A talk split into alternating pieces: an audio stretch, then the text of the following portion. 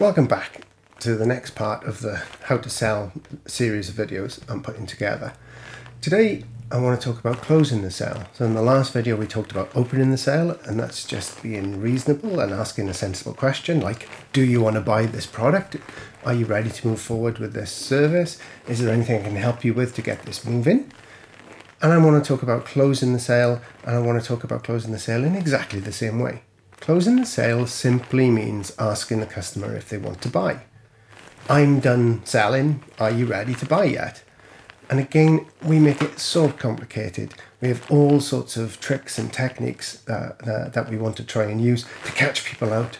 I've heard things like get the customer to say yes repeatedly, and then eventually they'll come to the end and somehow magically agree to purchase it, whether they want it or not, just because you've got them to say yes.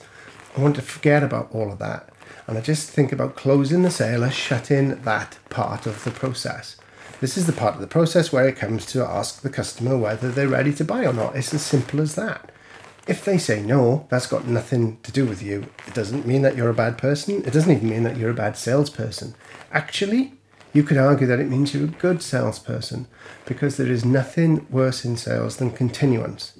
And continuance is when a sale carries on way beyond its natural extension, probably because the customer doesn't want to say no to you.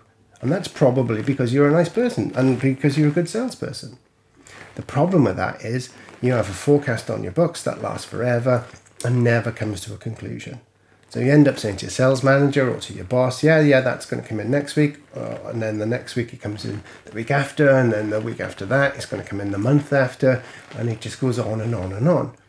So we're far better getting the customer to say no if the customer wants to say no. That means you can think about closing in some ways as allowing the customer to say no or making it easy for the customer to say no to you.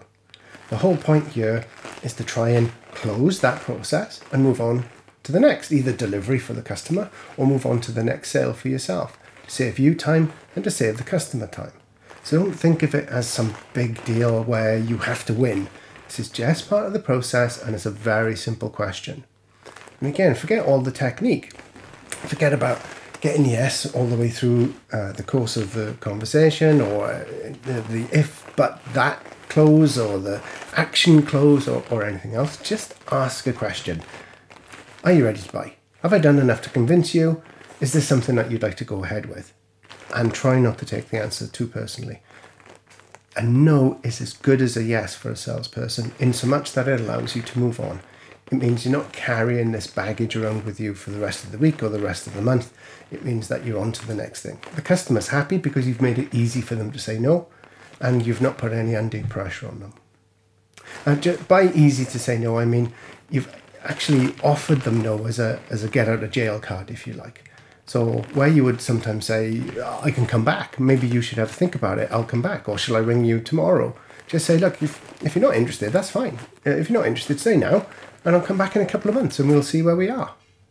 Just make it a nice, elegant route out of the conversation for the customer. It'll save you a ton of time, it'll save them a ton of time. And you never know, they may actually want to buy. And get into yes quickly is a skill as well. Far too many salespeople take too long just to get to the yes.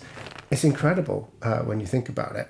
The customer's ready to buy, but they've got to get to the end of the presentation. The customer's ready to buy, but they want to make sure they, they show all their slides. The customer's ready to buy and is asking the price of the product, but they put off answering that question until they get to, to, to, a place where they're comfortable. Like the customer wants to buy, the customer's asking you how much it's going to cost. It's the biggest buying signal that you get.